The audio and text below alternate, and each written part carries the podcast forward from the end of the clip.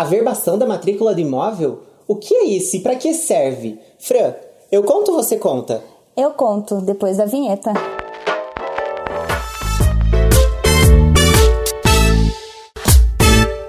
Então me conta um pouquinho, o que, que é a matrícula do imóvel e para que ela serve? A matrícula do imóvel é uma certidão de nascimento do imóvel. Você, quando nasceu, foi registrado uma certidão de nascimento.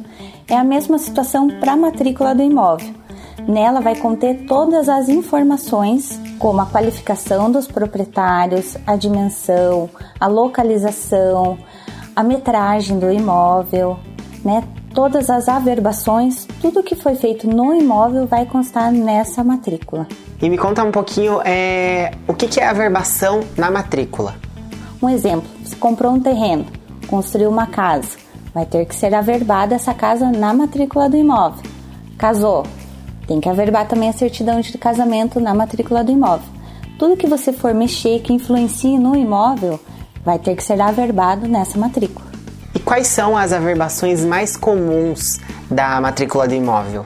Então, as averbações mais comuns nós podemos encontrar ela no artigo 167, inciso 2 da Lei 6015 de 73, que é a Lei de Registros Públicos. Nela vai constar um rol taxativo de, das averbações que precisam constar na matrícula do imóvel. Um casamento, um divórcio, até uma certidão de óbito, é necessário que você conste essa averbação na matrícula. Então essas averbações são mudanças só nas características do imóvel? As averbações não servem somente para constar as características do imóvel, e sim também as informações que constam. Por exemplo, um financiamento imobiliário, qual você fez na época, né? Vai constar que você fez esse financiamento e após a sua quitação é importante que você dê baixa nesse financiamento, trazendo assim uma segurança jurídica, né, para você e também perante terceiros. E numa futura compra e venda, o seu imóvel já estará com a matrícula regularizada. Isso acelera o procedimento de recebimento da venda do seu imóvel. Então eu posso ter algum problema caso eu venda meu imóvel e não, não chegue a averbar ele vai ter problemas, porque o seu imóvel já está irregular, né? vai sofrer uma desvalorização no mercado imobiliário. Um exemplo: você tem uma casa de 200 metros quadrados, na matrícula do imóvel só consta 100, você não fez essa averbação dos 100 que faltavam.